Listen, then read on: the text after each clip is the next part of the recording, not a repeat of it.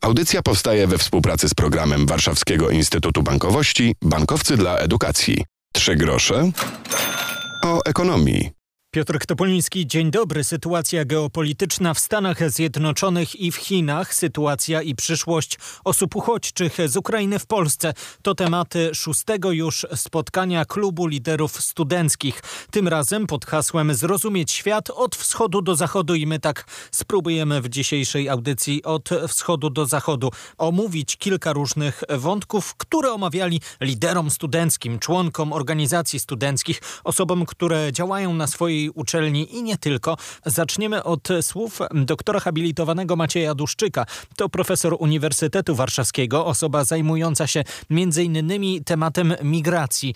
Studentów interesowała analiza obecnej sytuacji. Pytania, które pojawiały się podczas rozmowy brzmiały m.in. tak. Jak długo będziemy mieli siły, by pomagać? Kto w obecnej sytuacji powinien pomagać i jakie kroki powinny zostać przedsięwzięte, byśmy pomagali skutecznie i w długotrwałej perspektywie. Pojawiło się również pytanie o możliwe negatywne skutki, które może wywołać obecna sytuacja i napływ osób uchodźczych z Ukrainy. By mówić jednak o negatywnych skutkach, musielibyśmy coś tracić, uważa profesor Maciej Duszczyk. Tu raczej mowa o wyzwaniach, zaznacza naukowiec Uniwersytetu Warszawskiego. Czy jeżeli ja dobrowolnie wpłacam na jakąś organizację, która pomaga Ukraińcom, to coś tracę? Nie kupiłem sobie czegoś, prawda? We własnym, we własnym kanonie wartości, które mam, stwierdziłem, że nie zjem w restauracji obiadu, tylko te pieniądze przeznaczę na pomoc uchodźcom. Dokonałem pewnego świadomego wyboru. Czy ja coś straciłem? Nie. Może zyskałem nawet. Tak, elemencie pomocy.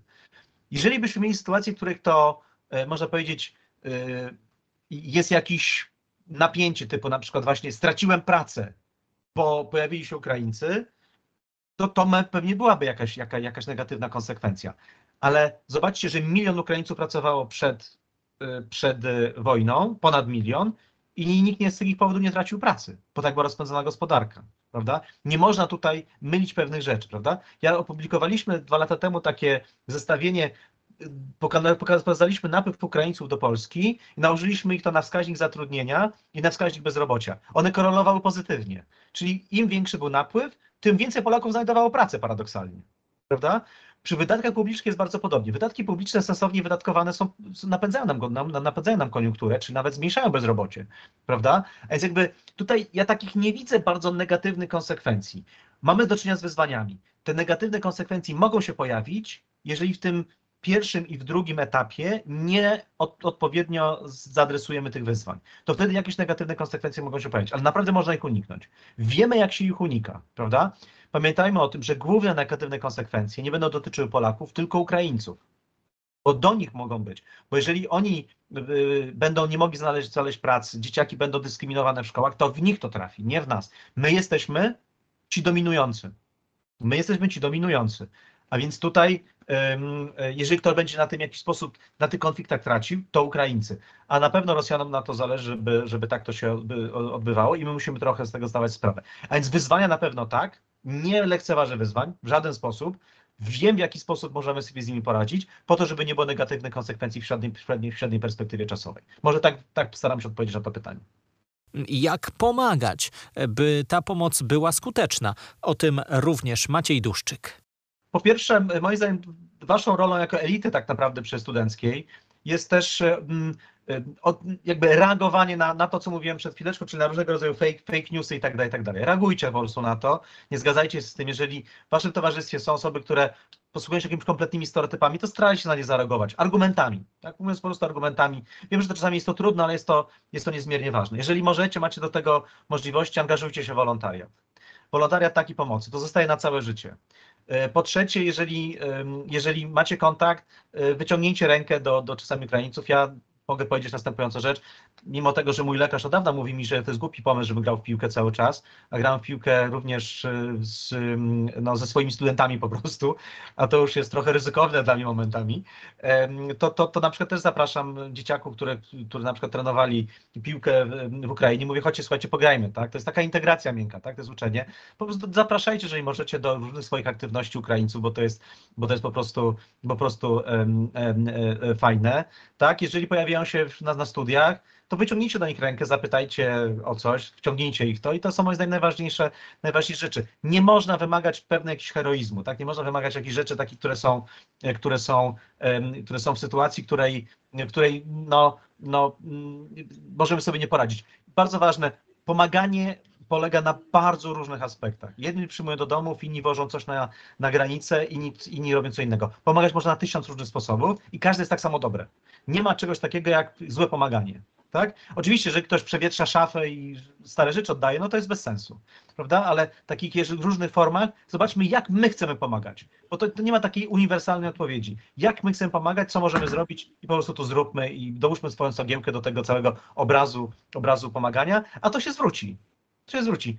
Trochę e, już na całkowite zakończenie, bo widzę, że już jest też drugi gość, e, to, to na zakończenie powiem następującą rzecz. Karma wraca.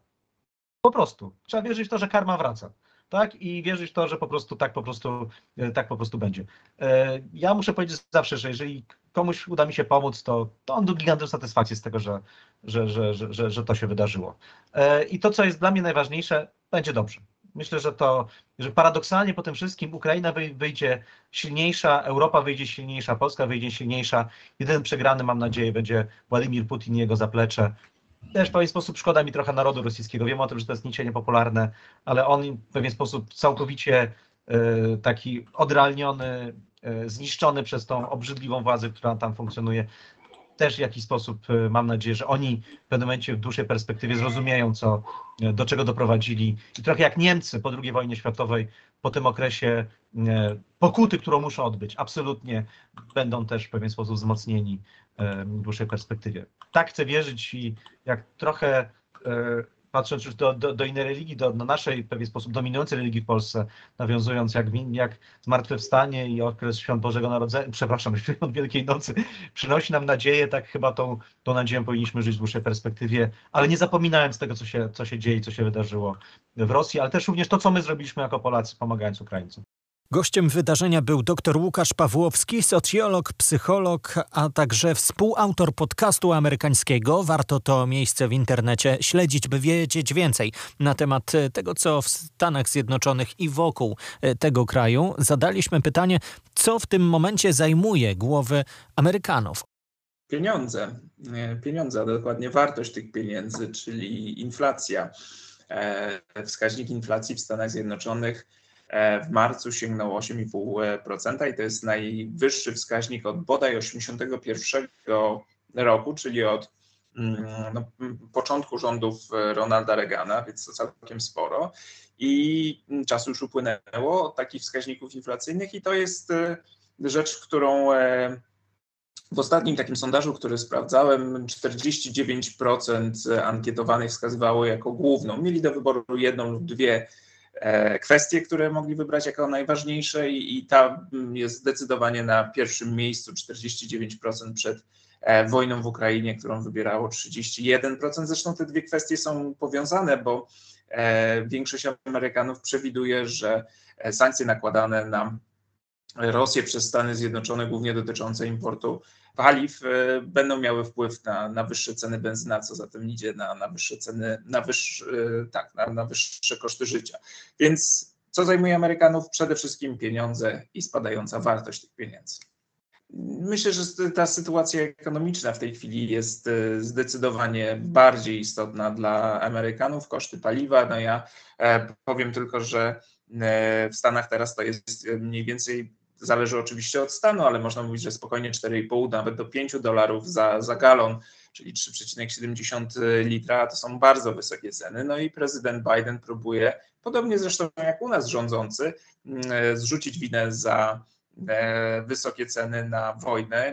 Mówi, że to jest e, Putin's price hike, czyli taka zwyżka Putina. U nas e, premier przekonuje, że to jest putinflacja, więc model działania podobny, no ale podobnie jak w Polsce przeciwnicy Bidena E, pokazują, że te ceny rosły już e, wcześniej, przed e, wojną w Ukrainie, choć z pewnością ona w jakiś sposób się do, do wzrostu cen dołożyła. Więc to jest najważniejsza kwestia.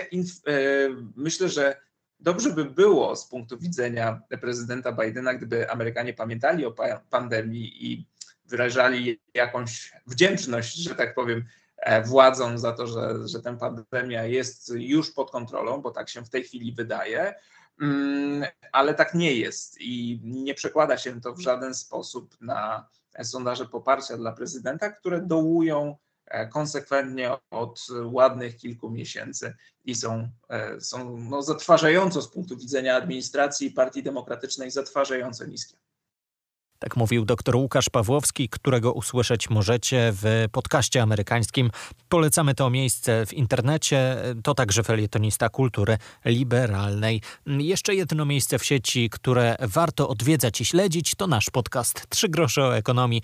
Przed nami kolejne tematy, a przypomnę, że w podcaście znajdziecie kilka poprzednich rozmów, między innymi dotyczących inflacji, która niestety ciągle nas dojeżdża. Rozmawialiśmy również o rynku pracy i wydaje mi się, że edukacja finansowa to jest kolejny temat, który poruszyliśmy ostatnio i jest moim zdaniem bardzo ważny w obecnej sytuacji. Do tego jeszcze również wątku będziemy powracali w programie.